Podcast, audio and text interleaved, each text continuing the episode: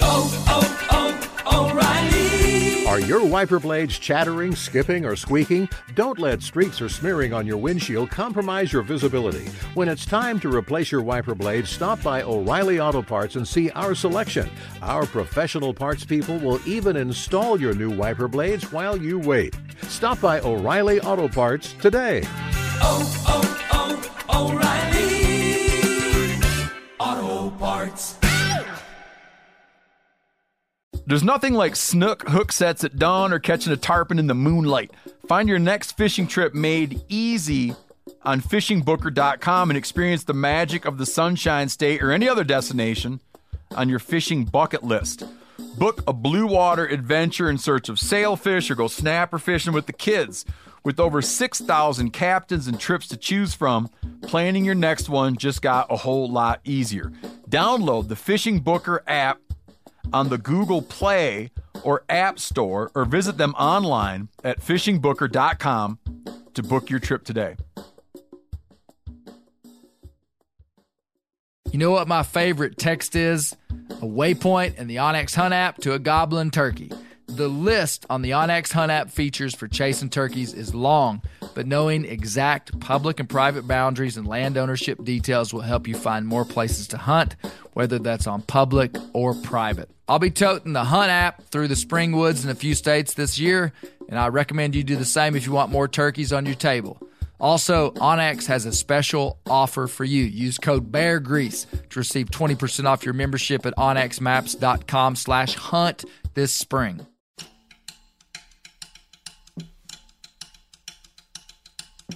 They said, Stuart, we've got it narrowed down. We've gone through about 600 other young men. Wow. We've narrowed it down to, to four. And you're one of those four.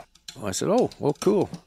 On this episode of the Bear Grease podcast, we're on part two of our look into the cultural impact of the book Where the Red Fern Grows by Wilson Rawls. He drove the bus to the game where the coon hunters showed pop culture what was up. It made us all proud. We'll talk with the childhood actor Stuart Peterson, who starred in the original 1974 Walt Disney movie, and learn how he got into acting and why he got out. His reason might surprise and challenge you. And he'll tell us if that mountain lion fighting the dog in the movie was real. We'll again talk with Redbone Coonhound man Ronnie Smith, and we'll have a discussion with Dr. Sean Teuton about the key emphasis of the book, which is that period of life when an adolescent boy becomes a man. And we'll talk about crying boys. If you haven't watched the original movie or read the book, you ought to check it out. But regardless, you're not going to want to miss this one. And the irony is that his lack of education actually makes him a better person. He can get his education from the woods itself. It's mythologized in the life of Abraham Lincoln. This is what Teddy Roosevelt thought. That's why he went west and reinvented himself. He really wanted to, to reinvigorate his uh, masculinity in the practice of you know frontier life. And that is really an Yeah. American thing. It is.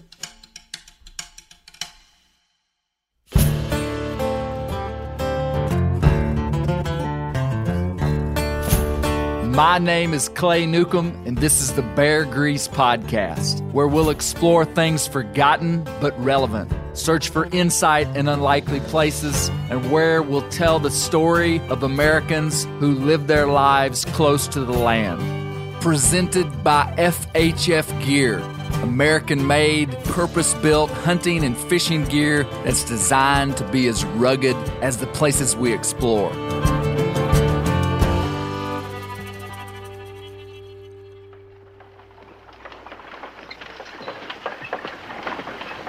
Makes me mad, folks like that getting such a fine hound.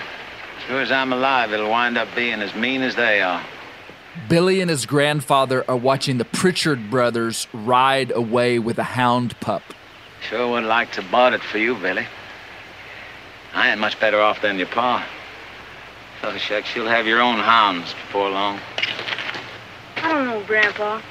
Sometimes I think God don't want me to have any. That so? Why? Well, I've been asking him for dogs as long as I can remember. Nothing's happened yet. It could be that you ain't doing your fair share. Well, what do you mean? Well, if God was a mind to get your dogs as slick as cutting lard, he'd be doing all the work. That wouldn't be good for your character. I don't want character. I want dogs.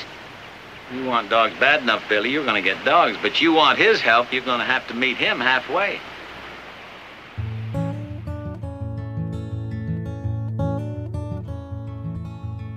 In part one of this series, we introduced the American literary classic Where the Red Fern Grows, and we celebrated how the obscure pastime of raccoon hunting with hounds did a 360 slam dunk on mainstream culture. It's a wild case study because the book has sold over 6 million copies and has been mandatory reading in elementary schools from Seattle to Miami since the 1960s. The book was also made into two major motion pictures. And we already met the childhood actor Stuart Peterson, who played Billy Coleman in the original movie. We learned a ton about Woodrow Wilson Rawls, the author, and how he wrote the original manuscripts on brown paper bags. And late in his life, he finally got the book published. He only wrote two books, and both of them were after he served multiple prison terms in two states. Our interest in his criminal life wasn't to point fingers, but rather to paint on the canvas of redemption as we looked into the life of an ex convict that became a beloved children's author and speaker. Fist bump to Wilson Rawls. American literary classics are heavy hitters, they go deep, and you can't cover it all in a short time. I want to continue digging into the book with literary expert Professor Sean Teuton of the University of Arkansas. He's about to give us insight into why such an obscure place and lifestyle could have such general appeal, and we'll learn something about novels. I read that, well, it was in the preface of this book, Clare Vanderpool, mm-hmm. and she spoke of that Wilson Rawls clearly established a deep sense of place. Why is place so significant if you've never been there? Because most people that read this book have never lived in the Ozarks. No. Why do we why do we like that? Well, this goes back to actually, actually the history of the novel itself. And the rise of the novels were written as early, I mean, in our European tradition, as early as 1605 with, with uh, Cervantes wrote Don Quixote. Robinson Crusoe, right, uh, by Daniel Defoe was written in 1719. Both of those novels, you think about that, what, what, drew, what draws readers in them? Why are they timeless classics still today? We make movies about Robinson Crusoe. It's the difference, right? It's the unusual life being offered to us, and we learn as we, as we encounter something utterly beyond our world. And that's the reason why we call it the novel itself. It means something that's new, right? So this the novel emerged during the. Uh, So these were the first novels that humans ever wrote. some say there are earlier novels in China, but in, in Europe, this is some of the first novels. Okay, in the 1600s. Yeah, during the Industrial Revolution in England, when people had the division of labor grow, where they wouldn't really know about the other lives people had, you you wouldn't work in the same place anymore. Yeah. and it alienated labor, and people uh, were dying to know how other people live, right? Hmm. And so they saw the novel take off in that moment because people would finally get a window into the daily life of someone living Completely in a completely different yes, than them. Yes, So the whole point of why a place is so significant is you, if you've never been there, that is the point. Is that Yeah. you've never been there. Yeah. And so if you can really dive in and see the rootedness of this human in that place, that's the beauty of it. See, that that wouldn't Yeah. have been intuitive to me. If you think about it, the introduction of the novel was probably as powerful a moment for humanity as the introduction of the internet, maybe even more powerful. The idea that made up stories, written as words on a page that could be read anywhere and could create an out of body experience for the reader who'd been trapped in their own mind and world their whole life, was a wild concept. They didn't have televisions, radio, or video games. Imagine a world with no fiction books. I don't think I've realized how much identity and instruction we get from novels that have impacted our culture. Even if you're not a reader, your life has been influenced by fiction writing. In Professor Teuton's book called Native American Literature, he said this In reading, we enter a world where actual people or characters relate experiences, perhaps extremely different from our own. Through that process, we may come to understand or even share some views or values of another. In literature is the power to transform. End of quote. Professor Teuton, part of the book that Wilson Rawls, I think, did such a great job of showing just a window into Billy Coleman's life was when mm-hmm. he went to Tahlequah. Mm-hmm. He traveled 30 something miles upriver from where he lived and he went to the big city of Tahlequah, mm-hmm. Oklahoma, which is a real city. And it is not a big city at all. Mm-hmm. It says that there were 800 people in the city of Tahlequah, which to him was this massive place. And there's a series of things that happen that it's just such a powerful literary mechanism because by showing us the city and mm-hmm. Billy's response to it, Yes. we see his world. Yes. And one of the things that happens is he he walks in front of uh, down a old downtown street where there was shops and stores and big glass windows, and he stops in front of a window and he sees for the first time the full reflection of himself in a window, and he just kind of becomes a little bit self conscious about that. I mean, where did Wilson Rawls come up with this? I mean, that is such a powerful moment there because you just think, "Holy cow, these people were so poor; they didn't have even have a mirror in their home." It's also humorous. Yeah, it it's, is. It's, it's it's a genius passage. you know, excellent, right? Because Yeah. the way that works is a piece of irony in literary theory. That'd be irony. What happens is we are drawn into into Billy's world so seamlessly that we're not really aware of it. We get a little description of him, but it's a literary device to put something in front of a mirror, and you're not going to have a mirror, you know, in a frontier kind of home like that.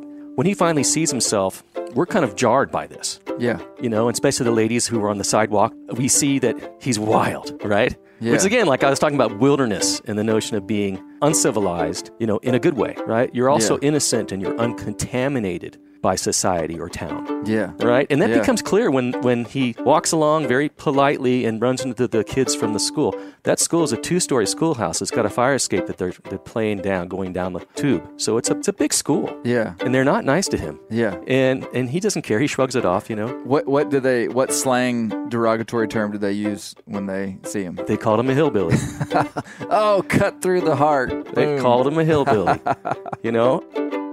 What's interesting to me about that is that these were these were kids from Tahlequah, Yeah. who were rural kids by every estimation anywhere in the world. Yes. these quote city kids from Tahlequah would have been viewed by anybody outside Uh-huh. of this region as hillbillies themselves. Uh-huh. They were familiar with that term and in a derogatory way, obviously, because the way they used it. And then they r- see a real hillbilly in their yeah. mind, and they're like, "You hillbilly!" Yeah. and I, and I love that term. I, I, I, to me, it's a term of endearment now. But uh, oh, it, it irked Billy, man.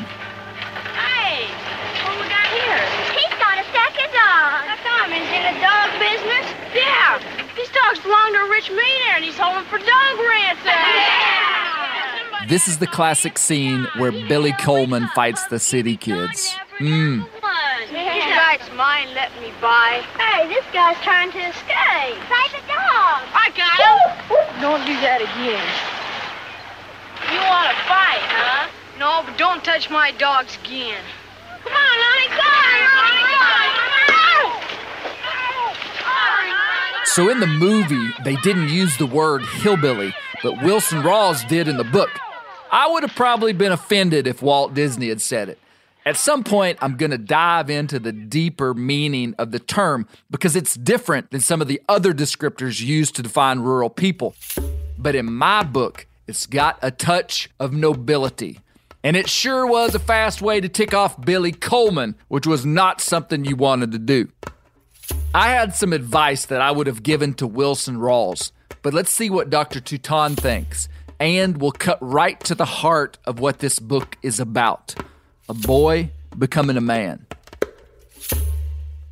As I read this book and looking at it from a literary perspective, I'm amazed at the amount of stuff that's going on that's really intriguing. Mm-hmm. From the dogs fighting with the, the city kids to the, the Pritchards to winning the championship coon hunt to the dogs dying and a red fern popping up at the end. I mean, it's just like it just stacked mm-hmm. with these little subplots. If you would have told me that, I would have advised Wilson Rawls, well, buddy, you might be getting a little too complex. This is just weaving people in and out of so many ups and downs. You know, you may be, you may want to simplify this a little bit. How did he pull that off? Or is there, and obviously it's, that would have been terrible advice. Is it common to have that many ups and downs that weave into a, to a story? You can map a novel, you know, and, and scholars have done this. And, and a good writer, you can get books on how to write a novel, and they'll tell you how to map it out. Often, if you read a novel and you put it down, it doesn't keep your interest. It's because they didn't honor that the continuum in the novel. A novel has to have a crisis action and a falling action. That means you have to have conflict, and usually that conflict occurs somewhere in the middle, and then you have maybe one more minor conflict, and then everything's resolved. And then the other point is that characters have to can be flat or round. If they're flat, it means they're just um, there's people that walk in and out like the sheriff, and you'll never see again. Uh, but a round character is a character that has to grow. So by the end of the novel, they're changed. There's something different about them at any rate, when you map this novel, it, it fits perfectly to that crisis action. You got certainly you got you got the Pritchards, you know, and the terrible death. Then you have the competition, and then of course you have the cougar. But the way that the novel ends in a beautiful resolution, if you will, is is the dogs buried on the hillside. Is that kind of what makes it what it is? That the resolution at the end, that it's like a bitter pill to swallow, but also really redemptive. Yeah, yeah. And his father even tells him right here at the end. It's it's not he's Bill Papa tried. Billy, he said, I wouldn't think too much about this if I were you. It's not good to hurt like that. I believe I'd just try to forget it. Besides, you still have little Ann. That's advice from a man to another incipient man. You know, he's going to become a man soon. This novel's so full of tears. I mean, Billy cries at any moment. He cries all the time. all the time. I thought that was a little unusual. I did. I thought so too. But as a as a writer, I think Wilson Rawls is trying to make it clear there's a contrast, you know, between what a man, how a man experiences emotions and deals with loss, from how a boy experiences emotions, deals with loss. When his father says it's this is not good for you, you shouldn't do that. It's kind of a bitter, like you say, bittersweet, right? His father's saying, like my father would tell me, you can't cry like that. Yeah. So that that's another aspect of this novel that's very, uh, like I said, I, I found it a little. I have to say, if there's a critique in the novel, maybe a little overdone. on the crying. Yeah, I had the exact same thought. I thought again, he's crying again, man. yeah, he was crying at stuff that I wouldn't have thought a kid would have cried at. But Yeah. I, I cried my fair share as a kid, Mm-hmm, but I, I don't think I would have been known as like a crier. Mm-hmm. But I did know some people that were quote criers. Mm-hmm. I look back at a period in a boy's life when Mm-hmm. he would be a few steps away from tears at any moment, Mm-hmm. and that's pretty. That is a really vulnerable, beautiful, unique period of a man, you know, what will become a man Mm-hmm. of a man's life. And that's kind of the whole point of this book. Mm-hmm. I, I think Wilson Rawls was just like trying to pound it home. Mm-hmm. This is a boy. He acts like a man. He does things that a man would do, Mm-hmm. but this is a boy. As a father, it's painful to watch, you know. And I remember my father telling me, and he was kind of rough about it. He'd say, "Suck Yeah. that lip in. You know, Yeah. You're not gonna, you can't cry." I'm a little more gentle with my kids, my sons, and yet I'll tell them that you know there's there's other ways to handle this, you know, because sometimes they'll cry out of frustration. I said, "You got to take deep breaths, and we'll make a plan. We're gonna fix it."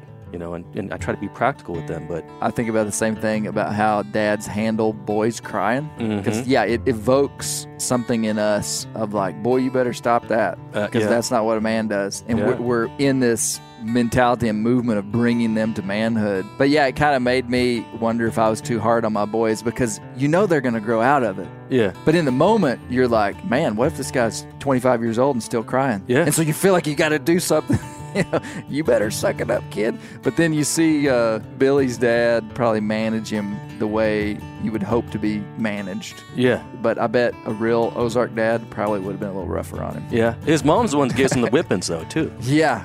She gets a switch, and she's you know, yeah. she's whipped him before. It's always a question in, in fatherhood whether your son changes or gets beyond a difficult point in his life, and you think, was it because I said stop crying, or did he just grow out of it? You'll never know. yeah, exactly. Because if you didn't say it, maybe he'd cry his whole life. Yeah. so you know, you don't have to be a perfect father. You just got to be a present father. I think. you know? Yeah. That's the important part. Yeah. it? And I never would have known the novel would be about fatherhood, but it, I'm also thinking about the father. You know, I have a feeling these good, incredible works of literature find us where we're at. Good writers find us where we're at, and that's exactly what old Wilson Rawls did.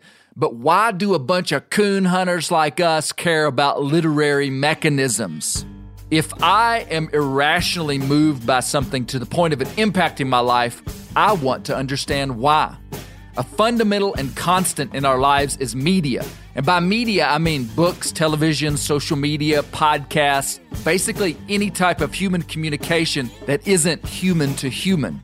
And don't say, I don't take in media, Clay, because you're listening to a podcast right now.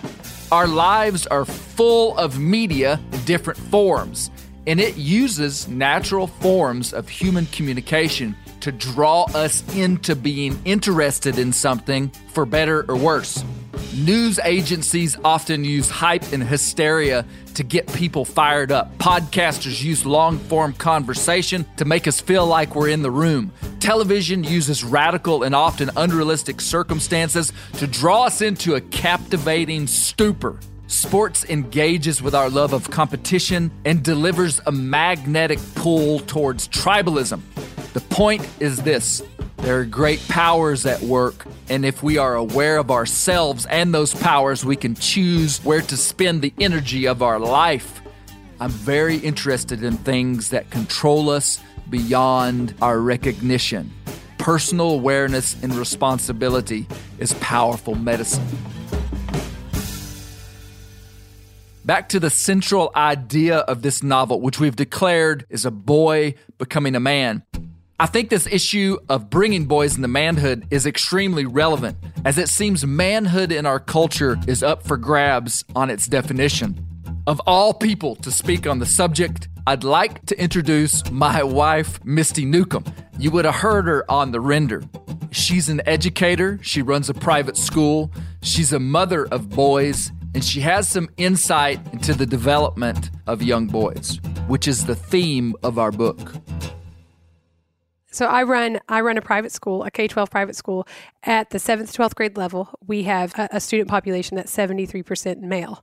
We found that parents were bringing their young boys to us because of concerns about how modern Western culture treats young boys, mm. and there was concerns about how they're being brought up to kind of loathe certain aspects of their just natural identity. Mm-hmm. And these young boys have a very unique biological developmental trajectory. And a lot of what we consider bad, not well behaved, not good, mm-hmm. is actually really normal. So there, there have actually even been studies where, and just so that you understand a little bit about academics, test scores, standardized test scores are not subjective at all. They, that's the idea behind having a standardized test is that there's no human opinion grades at school are very subjective. And so a teacher's opinion matters on how they respond to essays, how they respond to participation points, and things like that.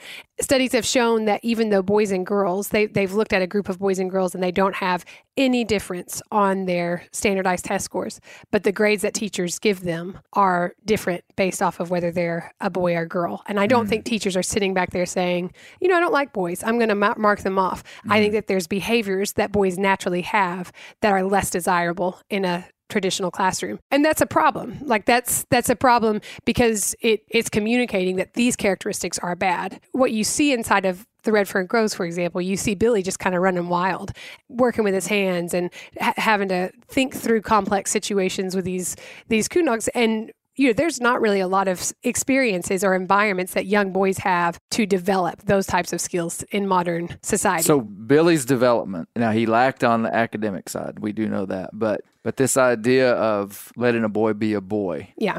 Is a good thing. And and now that I, I think we could get confused. And we're not saying let a kid be rebellious and not do what you say. No, no. Billy didn't do that. No. His dad would have whooped him. But we're not saying tell all the little guys to sit still, put their paper Sit still, exactly never get right. dirty, never run around, Right. never move rocks, never Yeah. chase the cat, Yeah. never you know. Instincts are always something to be suppressed.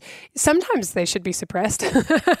really, there's a lot, like if you think about just the wildness of Billy's life and of his experience, that is extremely valuable. It's not the only thing that's valuable. It's not the only thing that should be emphasized, but there's an aspect of of his upbringing that you as a young man look at and say, "Man, I'm glad I had parts of that or I wish I had that." And you want it for your sons.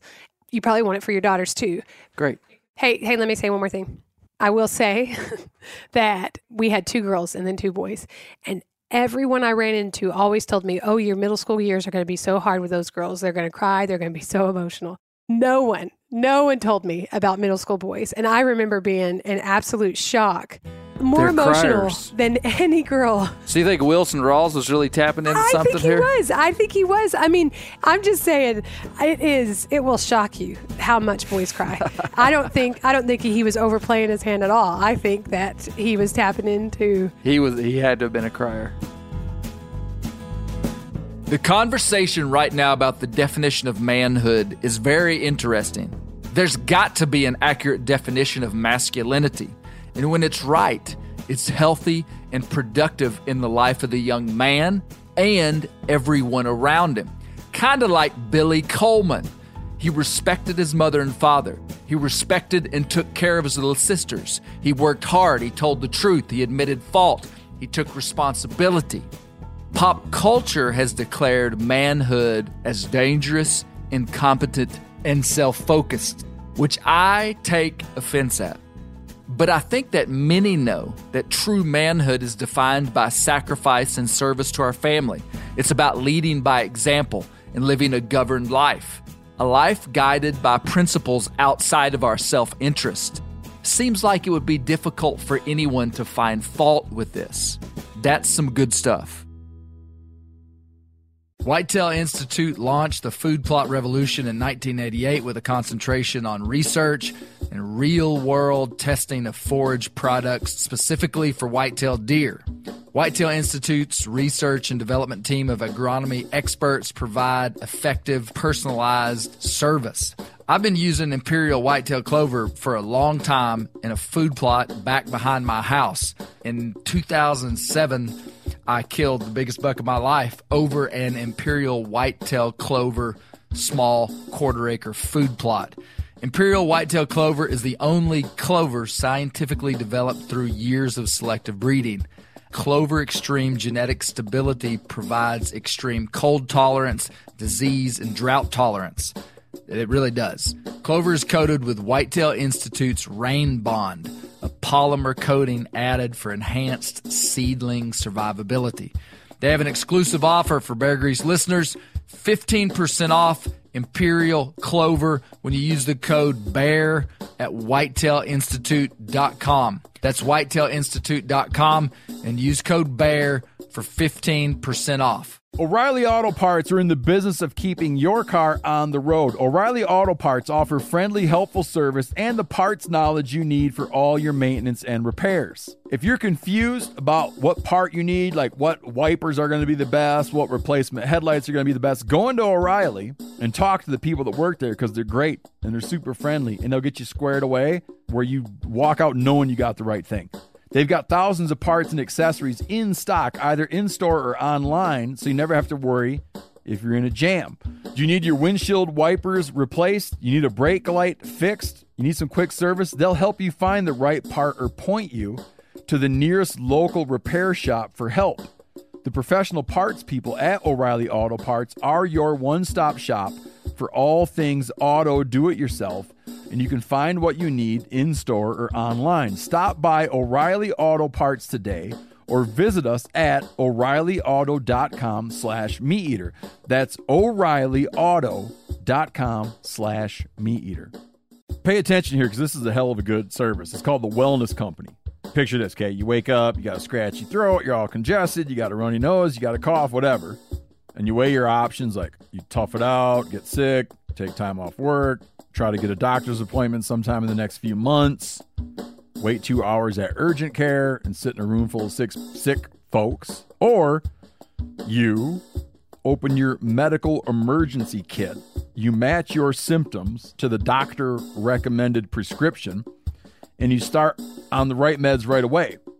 These medical emergency kits not a first aid kit, all right? It comes with doctor prescribed meds to treat over 39 medical issues. So, on hand, strong antibiotics for infections of all types. Plus, a doctor's easy guide so you know exactly what to take and when. No waiting to see the doctor, no waiting at the pharmacy. It's all in there. Every home should have at least one medical emergency kit. Order yours online in minutes. Your kit will be rushed to your door. Get 15% off at twc.health slash meat eater, but you got to use the promo code meat eater. That's promo code meat eater, okay, at twc.health slash meat eater. All right. If we were on a coon hunt, the dogs just struck a track in an unexpected direction and we're going to head toward them. On the last episode, we met Stuart Peterson, the childhood actor who played Billy Coleman. We've already heard his voice on this episode. Ironically, Mr. Stuart has been on the show Meat Eater, and you can watch him on Netflix season 9 when he guided Steve Rinella, Janis Putelis, and Adam Weatherby on a mule deer hunt in Wyoming. That was him. The episode is titled Wyoming Mule Deer. His story is a winding road, and I want to try to connect the dots from Hollywood actor to backcountry guide.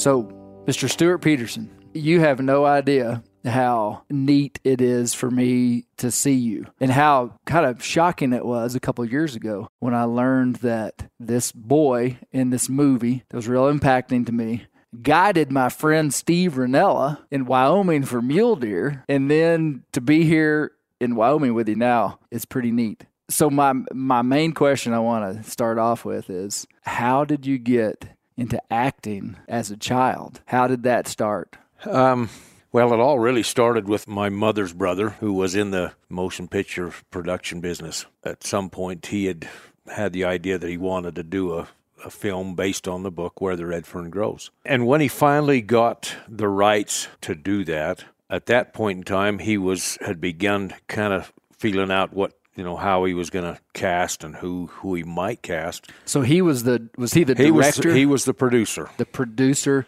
of the show. Now, where did he live? He lived in California at the time. Of course, growing up here, all I knew was ranching. So the film industry and even any aspirations for that never ever and still don't enter my mind. Mm-hmm. But when he got ready to do the film, he had had a, a script put together and had taken it up to Wilson Rawls, the author of the book, who lived in Idaho Falls. And on his way up, he had kind of put out to somebody here in Cokeville. I, I might have been a fourth grade teacher because she was the one that actually made a, a reference to someone in Cokeville that she thought might fit the part. And- someone that wasn't you. wasn't me. Uh, on my uncle's way back through, on his way back to California, he thought, well, I'll just stop in and see if I can't meet this other young man. As he came through, I happened to be at my grandparents' home, and this young man uh, shows up to be introduced to my uncle, who then took him into my grandpa's den and and uh, proceeded to interview him slash let him read out of the script to see what he was going to be like. Mm-hmm. Meanwhile, I was just out messing around out there, you know, in the living room, probably talking to grandpa. Probably. Grandma, I don't know. Barefoot wearing overalls. I never went barefoot in this country. This uh, that was really a new one for me. But uh, in any case, when he got through with my uncle, uh, this friend of mine, why my uncle came out and he said, "Hey, Stuart, why don't you come in and read for me in the den?" And I said, "Nah, I, I'm okay." He says it's not a big deal. He says just come in and read a few. He says, I'm, you know, there's no pressure. I thought, okay, well. So he brings out a script and and he thumbed through some pages and he said, well, here, why don't you just read the Billy Coleman's part here and read it as if you were gonna, you know, you were gonna say him to somebody and. And I, I did a little bit of that, and it was kind of a half-hearted attempt when I did Sure. it initially because I wasn't no, really interested. no acting training. No acting, Just no- read this. Just just read this, and so I did. There was never an aspiration that Sure. was a burn to say, God, please, Uncle Lyman, why don't you let me do this? I Yeah. I just left it. I just did. I walked away from it as if it was just something that I had no interest, which I didn't. After this initial impromptu read through with his uncle, Stuart's mother got a call a few weeks later asking if he would fly to Los Angeles to audition in front of the director, which he did. After that trip, he got a third call. And a few weeks later, they said, Stuart, we've got it narrowed down. We've gone through about 600 other young men. Wow. We've narrowed it down to, to four. And you're one of those four. Wow. And so I said, oh, well, cool. But that's, again, as far as my thought process went. I just didn't have any inclination. Ended up uh, in the last phone call, they said, we'd like to do one last set of screen uh, tests. We'd like you to come to Tulsa, Oklahoma. We'll fly you. There will be these other three young men uh, down there, you know. I thought, ah, gosh, Little League, Little League football was going to be coming up in a few short weeks. Was this like a high budget movie for 1974. Um, you know, I thought it was high budget because I'd never heard of those kind of numbers, but I think it was just under a million bucks. But but it was a high quality production. It was a high quality. It was like production. a it would it was like a first rate movie for Yeah. 1974. Well, yeah, and and for the you know the people that the director, he was very well known. He had directed a lot of Disney films. The impression that I got as an adult as I've gone back and watched that movie, we just we gathered up the whole family and watched it just the other night. It was really neat. The impression I got was that it was actually a really well put together film for the time, and I was I- just trying to make a connection of. I, I think, as I understood it, uh, you know, based on the casting of the other people that were fairly well known and and the interests that they had, because as I went to Tulsa, I did the screen test. with, and there's four. It's There's- now down to there's four, guys. Four guys. So they had us all there, and and uh, there was something that kind of clicked in me that said, okay, I became very competitive from the standpoint I wanted to win the part, and I could have cared less whether I did the part after that. I understand. I started trying to pay attention to what they were trying to do to, to help coach me, maybe how to express myself in this scene or that. Uh, when it was all said and done, and, and my uncle was careful. He, he knew that with the production, the financials that they'd put into it, he needed to try to remove himself from from the decision making process. He l- turned it over to the director and said, "You know, you're you're going to be the one uh, working with the, the young man, so you need to make the decision." Uh, when they came in and told me that I had the part, I I didn't know quite how to feel, other than the fact that I was already now starting to feel homesick. Because they told me, they said, uh, my uncle came. He says, "Well, Stuart, you've you've earned a part. Uh, we're going to start here probably next week, and so for the next week, I'd like you to start toughening your feet up. So you need to start going barefoot that was one of my bit." questions. Was how did you get such tough feet? It uh, I didn't have tough feet uh, because you know, and and I tried. I I truly tried. I took my shoes off. I went and tried to walk on the rocks, and I just never went barefoot around here. We we Yeah. just didn't. But there was somebody that worked. You know, that was a little more creative, thought out of the box. They said, "Hey, why don't we just put some duct tape on the bottom of his feet?"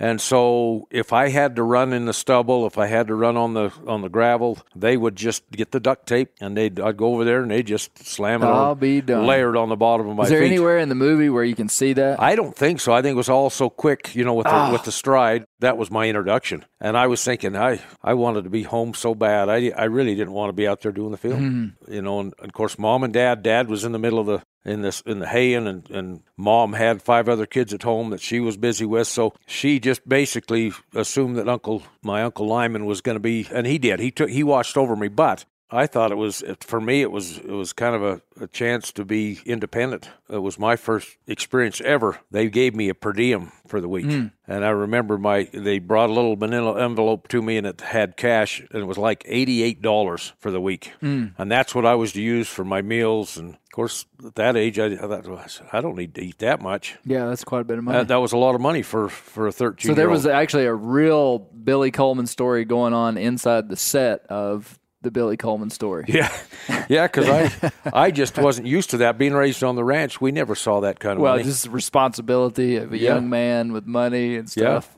So how long a period? How long did it, take to shoot? The it film? was two months filming time. Is that all? Yeah, it was two months. Okay. Took two months to film, and then the production it came out in the spring with the premiere. Where was the movie actually shot? The movie was actually filmed in Tahlequah, Oklahoma, within miles of, of the, the old homestead and the and the same places that Wilson Rawls roamed as a, as a young boy. It's interesting to get a behind the scenes look at how all this went down, and we'll continue to see the parallels between Mr. Stewart's real life and Billy Coleman. In the last episode, we talked about some redbone coonhounds, which played a significant part in the book and movie. We're coon hunters, so this kind of stuff is interesting. Here's what Mr. Stewart had to say about the actual hounds in the movie. And how about that dang mountain lion scene, man? I need some answers. We had uh, for that film because of the age groups. There were 13 dogs. You know, because they had the pups, and then they had the half growns, and then they had the adults dogs. 13 different 13 dogs. different dogs because you consider the two month period of time that we filmed that you see them as pups and then you see them as the half growns and then you see them as, the, as adults Yep. but they also they had some when they were doing the scene where the mountain lion where he's you know coming back with the dogs for the first time he's nestled down for the night there and that mountain lion comes in when they had those dogs uh, those older dogs going against they had a they had a tame one and they had a, a wild mountain lion and that the wild one they had a cable tied to a collar on that cat. Hmm. The cable you couldn't see. I was able to watch those scenes that night as they were filming it because it was at night, and I was just enthralled by how those dogs would go in there and you know keep that cat at bay. But they they had a few different dogs because there were a few dogs that they'd send in and they got smacked and, and they'd keep yiping off camera and they'd have to send another one in. Wow. So so I was wanted to ask you about that because that wouldn't fly today. no You Oh, know, no. to have a and when I watched it just as an adult, and, and now that we see all this uh, animation and everything in Hollywood that has to do with animals, a lot of it is fake and computer animated. When I watched that last week, I was like, that is for real. Oh, Those yeah. are red bone hounds baying a real live mountain lion. The winning of the Gold Cup brought me and my dogs even closer than before. We became an inseparable team. And although I'd always known their love for me was great, I never realized how deep it went until the night of their greatest sacrifice as we hunted together in the cyclone timber country. What is it? What do you see up there? I don't see anything.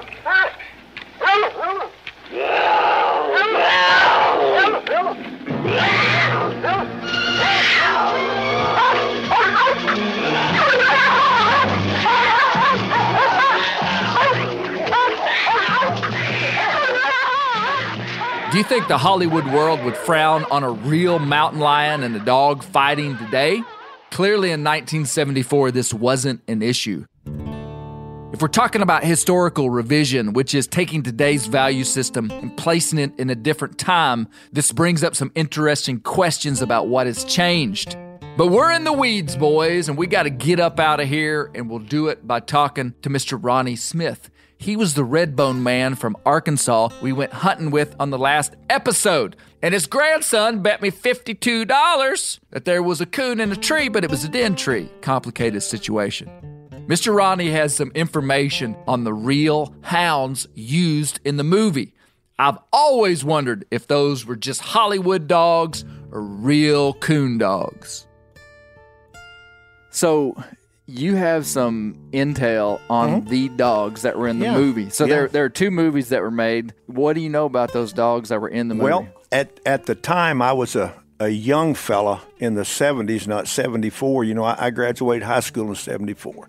Okay. Uh, so uh, uh, the movie came out, and it was no big deal, really, but we went and we watched it, of course. Uh, Did you watch it at the movie theater? Do you remember? uh, yeah, it had been at uh, there's one in the town of Rogers up here. It's called the Victory, and it's open for plays now. It's not open for the movie pictures, but I'll be darned. but uh, the original dogs, and they were local dogs in Tahlequah. The the owner of the male dog was Glenn Davis.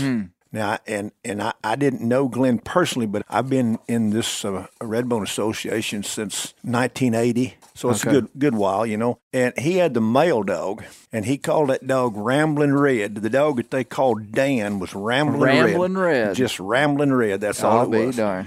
And Glenn got paid to use his dog. Yeah. He got five hundred dollars. They could have probably got the dog and some feed along with that if they had wanted it in 1974. Yeah. that's a landslide. Five hundred bucks, you know. Now, are you saying that's a lot? That was a lot of money in 1974. That was five Now, hundred. was Ramblin' Red a good coon dog? the local fellas, and I've talked to a couple of them recently since you and I spoke. One of the fellas hunted with the dog quite regularly. He said he was sure enough a top-notch hound. Really? Mystery solved. Quote, sure enough, a top notch hound means a lot coming from Mr. Ronnie. Now that we've got the dog situation squared away, let's talk to Mr. Stewart. I want to know how he pulled off being such a great actor with no experience or training.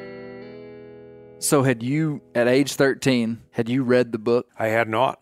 They encouraged me to, but you know, I was never an avid reader. I, I just as soon been uh, outdoors. It's not like I was again so uh, interested in trying to, to become Billy Coleman that uh, I was living my own life of the outdoors, so to speak. And You know, Mr. Stewart, I, what's so unique about that movie, and I, I I said this before I knew you or knew that I would ever know you. It's what a good actor you were. I mean, th- that was pretty because there's all you know. All of us have watched movies where there's a kid actor and they're kind of the the weak link of the thing. In that movie, man, you just carried it so well, and were such a natural actor. Like, how were you able to pull that off? Well, and, and see, in my mind, when people, I've had people tell me that before, I'm still saying, Are, are you sure? Uh, because, and I was telling Steve this the other day, is when Steve Rinella had called me. I told him, I says, I, I really didn't know that I was acting. I, I think I was maybe reliving a lot of what I, who I am. Right. I honestly don't know, other than I believe that uh, a greater power, which I, I firmly believe in God, was how I was able to do what I did unknowingly because it wasn't something that I, I thought about, okay, I need to do this this way or that way. I did it the way I felt.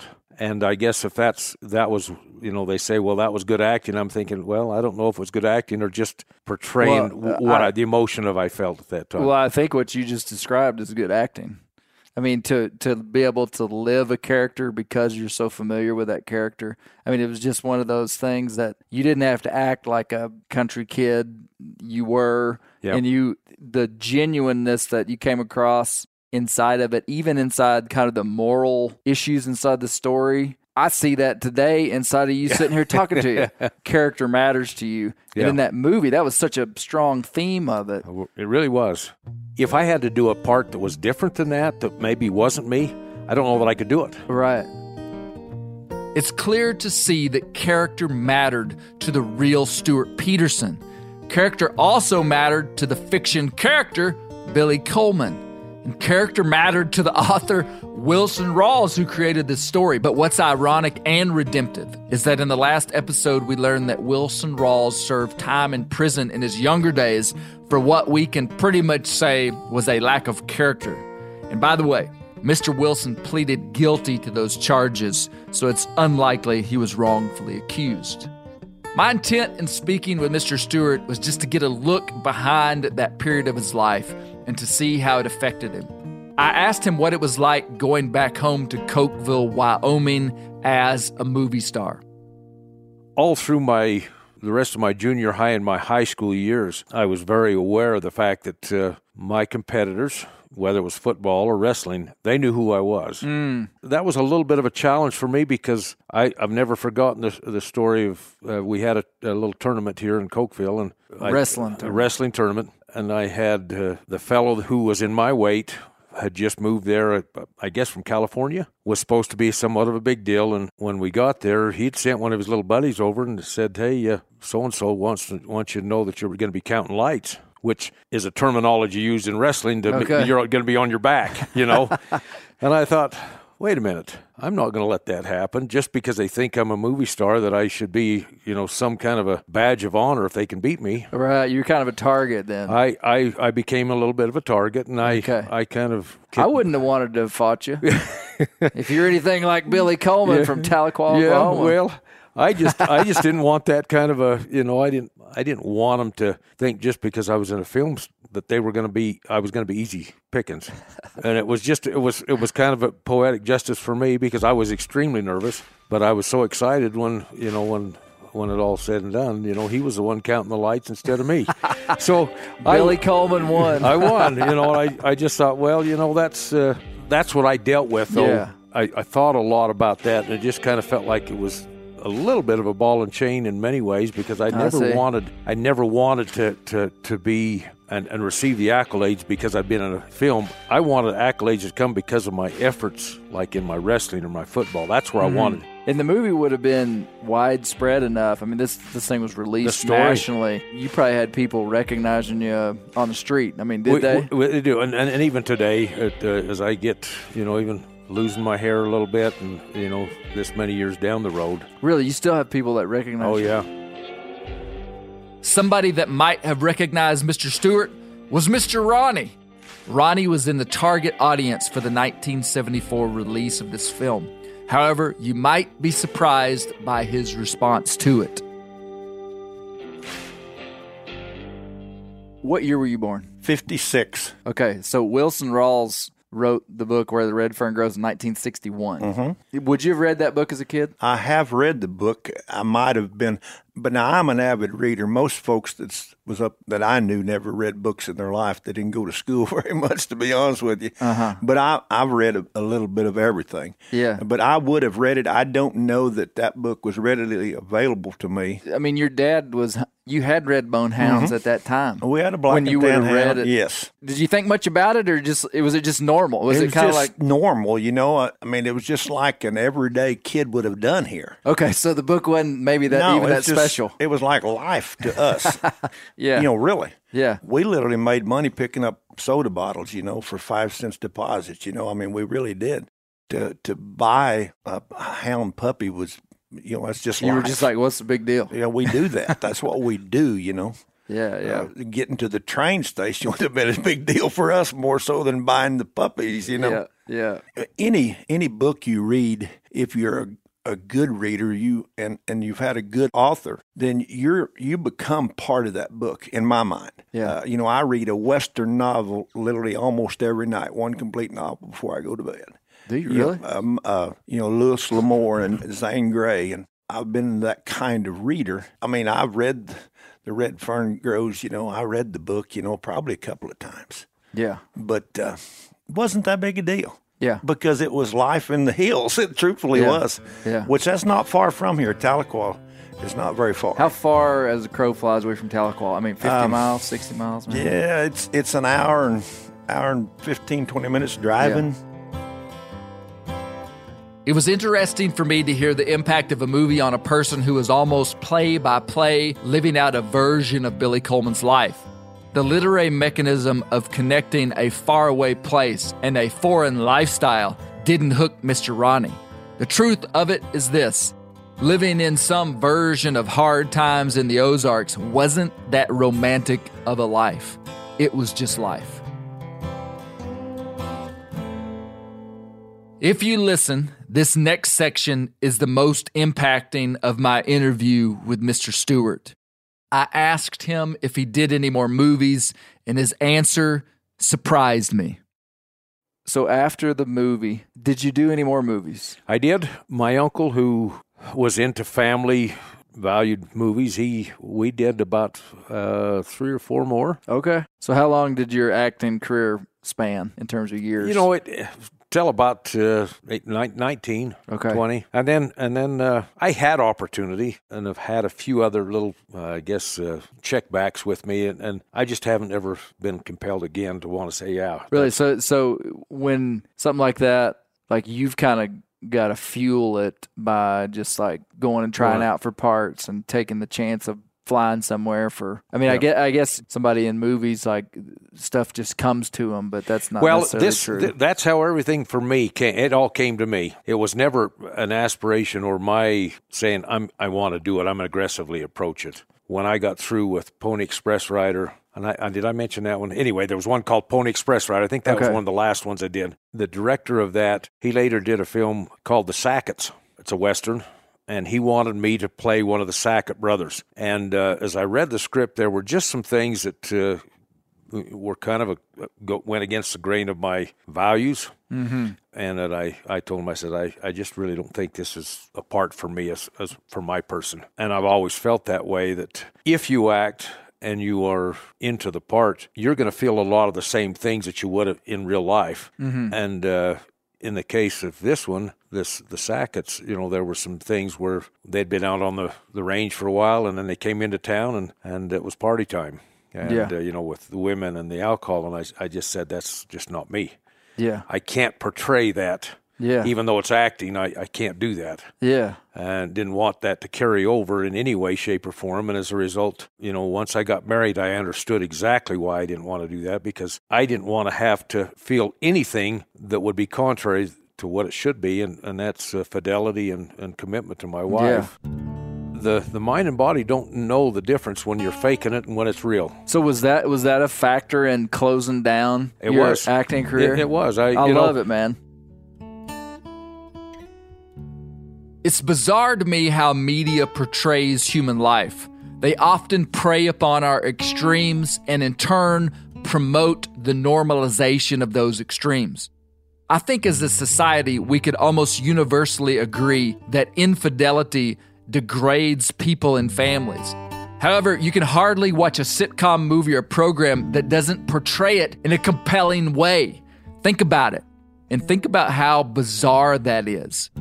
I absolutely love it that Mr. Stewart had the fortitude and wisdom at age 20 to see the potential pitfalls in a life as a Hollywood movie star, and he intentionally navigated around it. Bros, that's some high level stuff. This is the part of the Bear Grease podcast where we proclaim that having character is cool. Around here, you're not the cool kid because you do dumb stuff. You're the cool kid because you do wise stuff and having a value system that you live by. Nope, none of us are perfect, but you got to stand for something or you'll fall for anything. Cue the Aaron Tippin. Not really. Don't do it, Phil. Mr. Stewart truly was an up and coming Hollywood movie star. The road was paved before him. He received the Star of Tomorrow Award in the 1970s, and he purposefully walked away from a lucrative future. I love it. He went on to build custom homes, run an outfitting business called Crooked Sky Outfitters in Wyoming, and have a wonderful family. So you, after the age or in the early twenties, you were done. I was done. Yeah, and you went off to have an outfitting business and build, build home- homes. build custom homes. Do you know? I do some rustic furniture. I, I like to be creative with my hands. I, I'm I'm a, a person that likes the physical aspect of life, and not merely a, an entertained part of life where you know a, a screen or you know some of that stuff. And I'm not saying.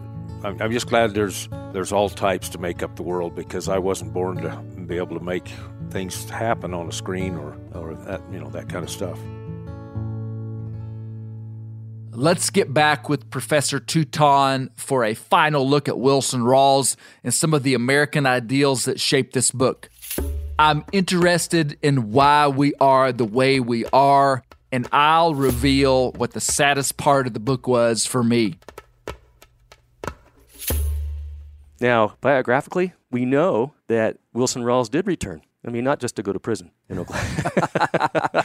no, he Oh, did Lord. return. He returned. Uh, I know that he returned because I know I know some Cherokee folks over in Oklahoma that said uh, he came to their classroom back when they were kids. Wow. So he did come back. That makes me feel good. But Yeah. even if he didn't, Clay, that land has been sanctified. It's sacred now, and there will always be some of him there in that land. the saddest part to me in the book, even more sad than the dogs dying, is that he had to move away. And that's that line that he never came back.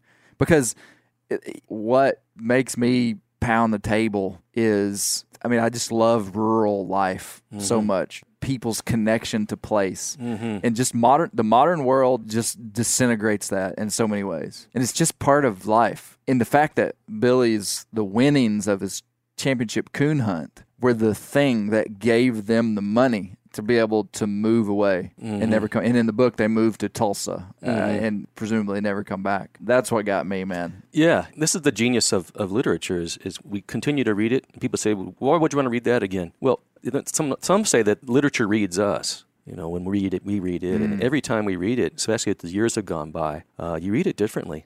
When I was a kid, what struck me most was, was the death of the dogs. But like you, uh, when I read this recently, when they're, the wagon's packed up and they're going to leave, and he's looking back at that land one last time and that, that humble cabin where they worked so hard, uh, it, it's a tearjerker in that moment. Yeah. It is because you know he'll never be back, and all of us have that tie to home. And many would say that when they dream, when we dream, we have a childhood home that's in our dreams, and it's always the same house. For for me, it's always the same house, the same place. I know the smells, you know, and that's home. You know what's wild too is that in the movie you can actually see this cabin, you know, and, Yeah. and where they lived. It's like, oh man, that's I want to go there. Back in those days, for those people that really lived in that kind of poverty, that kind of isolation, that wasn't a dream life.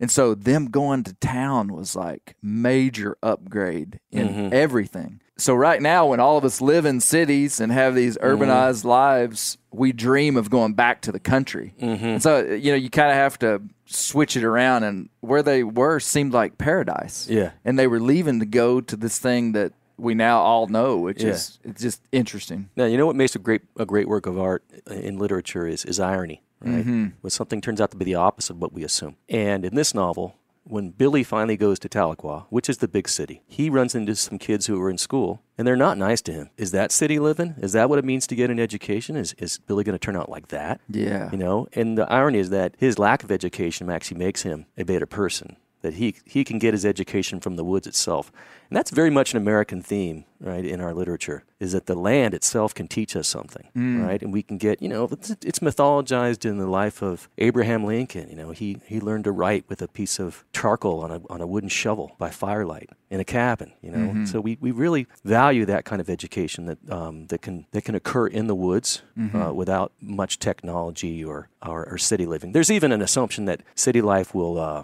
will weaken men. Mhm. This is what Teddy Roosevelt thought. That's why he went west and reinvented himself. Yeah. You know, and started hunting, uh, wearing bearskin coats and Indian-looking clothes. Yeah, yeah. You know, he got rid of his Uh-huh. glasses. You know, he didn't. Yeah. He want he really wanted to to reinvigorate his uh, masculinity in the practice of you know frontier life. And that is really an Yeah. American thing. It is. You know, I'm I'm trying to understand this rural American identity. Yeah. And, and and what interests me is specifically where it's connected to hunting. And so that's why I ask you, is it really an American idea that we learn from the land? And and you know, we we've done series on Daniel Boone where we've seen that this idea of solitude in the wilderness is really an American idea. Like much of much of the world prior to a couple hundred years ago, we were doing our very best to get away from wilderness because Mhm. wilderness is where you died. Mhm. And, you know, there's themes inside the Bible of wilderness being separation from God and all this. But then when we get here to what is now America, it was different. I guess I'm trying to understand even the, the, the European settlement of America and all its trouble and wild stuff that Mhm. happened. It was pretty unique to the world in that it was it was the last big block of the world that Mhm. was kind of modernized, if that's Mhm. an appropriate word. That allowed for some unique stuff to happen in terms of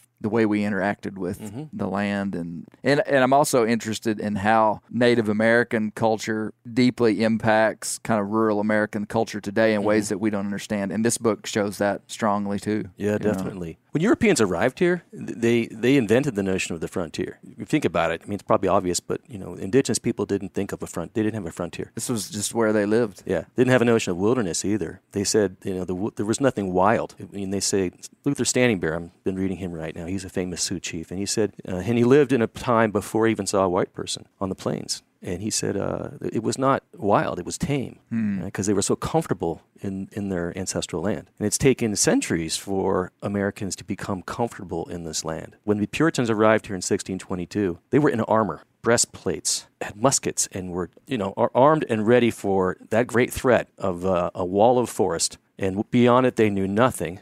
Uh, just that there were already stories of savage people that would kill you, Hmm. and they were absolutely terrified. And the first thing they wanted to do was clear a path. I mean, get some of the trees down so they can get see. can see a little We were talking about the fear of the dark. You know, it's taken Europeans in, in North America were absolutely terrified of a forest. Hmm. You know, I mean, the, the imagination runs wild with you know indigenous people ready to kill you and scalp you. Absolutely terrified. And it took, like I said, centuries for people to move Europeans to move into the woods and understandably adapt some of the ways of Native Americans who knew how to do it, and slowly became more American in that process. And that's something I didn't come up with that. Frederick Jackson Turner, the famous historian, said that long ago. He called that his frontier thesis. Hmm. And that's what makes us uniquely American. Yeah. If you look into the accounts on the frontier, as Europeans would call it, Native Americans and, and frontier people, you know, white settlers were living side by side often. Yeah. They were neighbors, you know. But what's important to remember is these people knew each other. They knew each other by name and would live within, you know, a gunshot of each other. Mhm. Uh, that was the rule back then. Is you had to be within a gun far enough so you could barely hear a gunshot. Hmm. And so it's a process that we're very proud of, right? And still today, those are the values that uh, many of us, whether we're thinking of becoming a back to the lander or, you know, wanting to, you know, join the Boy Scouts and take hikes, all of that, we're kind of, in a healthy manner, we're, we're reenacting that, that frontier spirit. And sometimes it can be corny if we're not self conscious of it Mhm. and reflective. Like, like you said a moment ago, we can romanticize tough living in a cabin, something that, you know, like I mentioned, my father, they had no running water. You know, they uh, they had no electricity, Mhm. and as a child, I romanticized that. But he was very happy to escape that life. You know, although never quite comfortable in a suit, never. Yeah. And as soon as he retired, he was oddly regained his southern accent. Came back to him, huh? Yeah.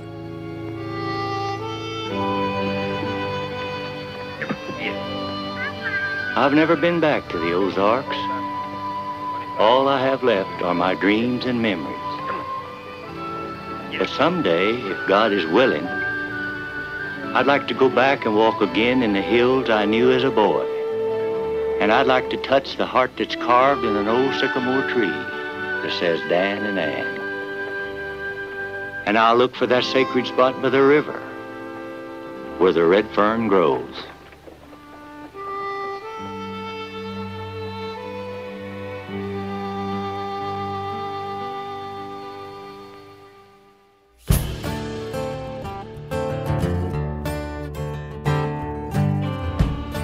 Sometimes it's hard to put your finger on it, but whatever culture you're a part of, you've been impacted by its literature and stories.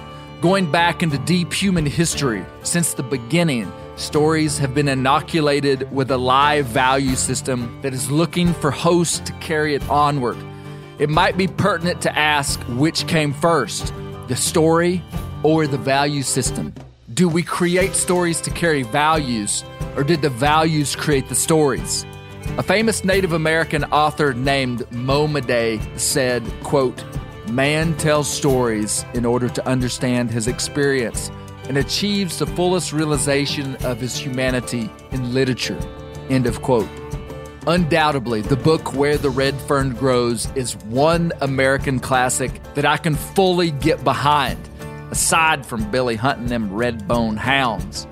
The story is replete with character, and it also has a fundamental component of spirituality that I believe is an important and vital part of the human story. I still marvel at the widespread reach of a book about coon hunting. Surely Mr. Wilson tapped into an awareness of his own humanity and was truly gifted in his ability to connect us to place in such a seamless way. We all felt like we were there, regardless of our past background, geographic location, or economic status. The story is a humble human story. And therein lies a pattern for those of us interested in seeing our lifestyle of living close to the land persist through time. Nobody cares about coon hunting, but they're moved by people's stories and their connection to place. Thank you all so much for listening to Bear Grease. All the things we talk about on this podcast are deeply personal to me, and me and the team at MeatEater work hard to bring you quality content every week. And I can't thank you enough for the support and for listening. Please do me a favor and share our podcast with friend and foe this week. Thanks to you guys, the demand for our Bear Grease hats is off the chart, and we're sold out again. Our apologies. But we should have some new hats by May, and when they come in then, you better get them quick. But we do have some of those Black Panther Believer hats on the MeatEater.com right now. See you next week on the render.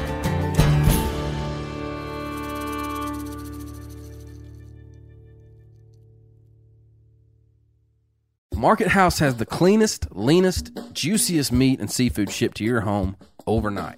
Expect the service of a local butcher and the convenience of a large supplier. Unlike many online butchers, you can grab just one meal's worth or lock in for a subscription box. Choose from grass fed and grass finished beef, American Wagyu, free range poultry, grass fed lamb, wild caught king crab, seafood, and more. For 15% off your first order, use code COUNTRY at checkout. Just visit markethouse.com. That's M A R K E T H O U S E dot com and use the code COUNTRY. Sport Dog is the most recognized brand in the hunting dog training industry. The Sport Dog promise to customers is simple gear the way you design it. Every product Sport Dog builds is meticulously designed and rigorously tested in the field, ensuring it withstands the toughest conditions you and your dog may encounter. Using tracking equipment on my squirrel and coon dogs is extremely important to me. Get 20% off your first purchase using the code BEARGREASE. Go to www.sportdog.com slash beargrease to learn more.